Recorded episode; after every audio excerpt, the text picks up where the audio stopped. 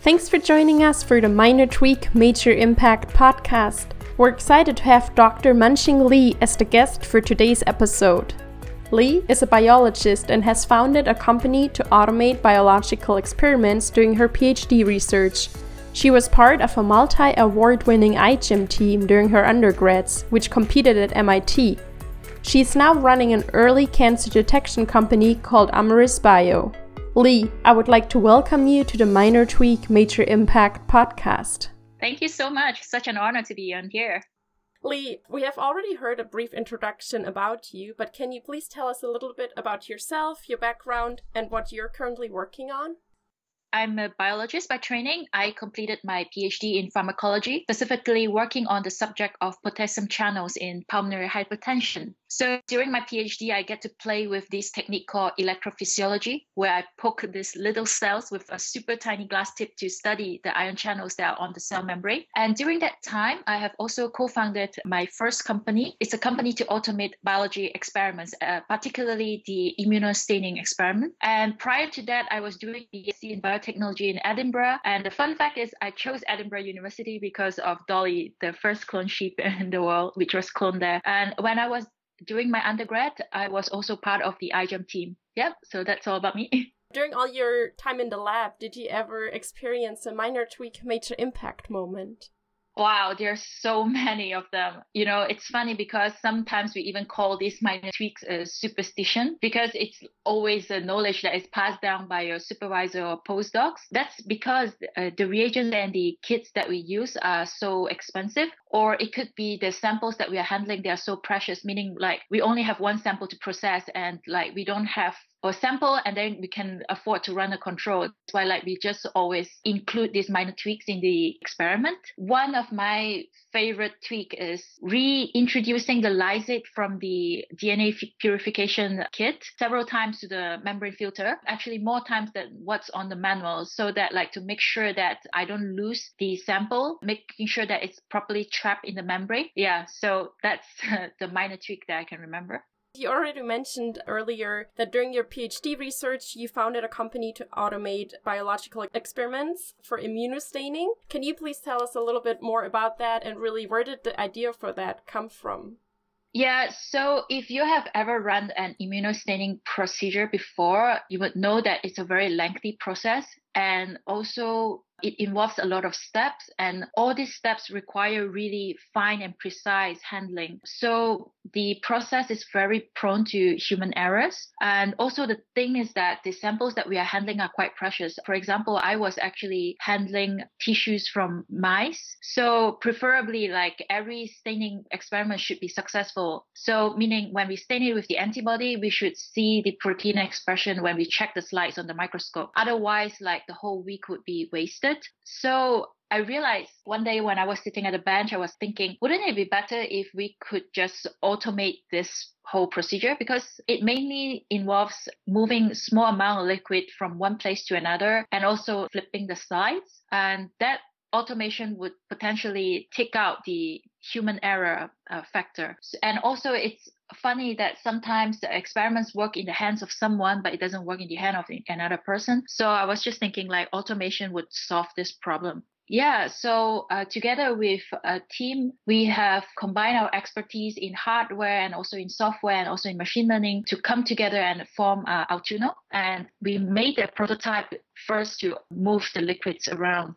Automation of biological experiments we see coming more and more. How do you see this is impacting research as we know it today? You being part of protocols.io, I'm sure you know that there is a huge issue of non-reproducibility in science right now. And I think automation is a great way to solve this problem. And the reason I say could is because there are still a lot of protocols which are really hard to automate at the moment. There are things like, you know, handling glass slides and I have also heard of very, very complex experiments where automating is just not possible right now. So automating simple things like liquid handling would be great and also would cut down errors, particularly if you are running a quantitative PCR experiment where you are pipetting different reagents into 96 wells. And if you are pipetting manually, you might make mistakes. That's because like most liquids that you are handling are transparent. You do not know like what you have pipetted into which well. Another way that automation could have an impact in research is that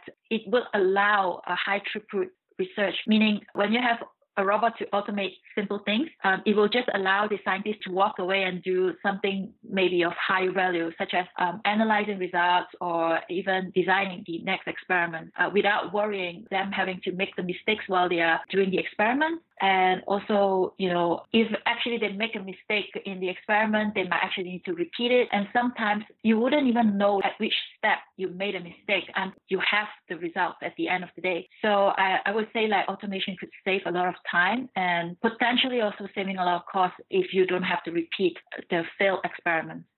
We already talked about this, but when we're talking about factors that decrease reproducibility, human errors are always mentioned and it, they do play a big mm-hmm. role because reagent spills, maybe there's like a contamination, steps of protocols are, might not be understood correctly from people and then therefore they're not executed in the right way, or just maybe because somebody's holding a pipette in a different angle than somebody else. Yeah. That could be a big role. But so with automation, to a really far degree, we can eliminate those human factors. But what are some other challenges that we could face instead when automating experiments? That's a great comment about automation removing most of the human errors. I doubt that it would be able to remove like all the human errors. So we have to remember, even if you have perfect execution of the experiment, sometimes a good design of the experiment is, could be more crucial. So I always see it as like both design and the autom- execution of the experiments go hand in hand. Sometimes we cannot take into account all the factors, uh, all the variables when designing the experiment. So you will still need to run the experiment with very limited information anyway. And hopefully the information or the results that you get from the first experiment will be fed back into the design of the future experiments. So there is still the challenge. How do you think the protocols will look different if the method is partly automated? Do you think there will be also room for testing out new things, or will that be more difficult? Or how will we share the experiment, the protocol setup with others, for example? That's a great question, actually. As I said, in an experiment, there are so many variables that could affect the experiment, and sometimes there are variables that we didn't think that would affect the result, but it does. By having automation, it allows scientists to better track the things that they have tweaked in an experiment. And also now there are solutions which allow scientists to better document what is it that they have tweaked so that like when other scientists try to replicate the experiments, they, they could replicate it the same way as the, the scientists before. Yeah, so protocols will change in a way that will allow scientists to re replicate the experiment and get more results at the end. I already mentioned in the beginning, but right now you're running an early cancer detection company. Can you tell us a little bit more what that is about and what your goals with that are?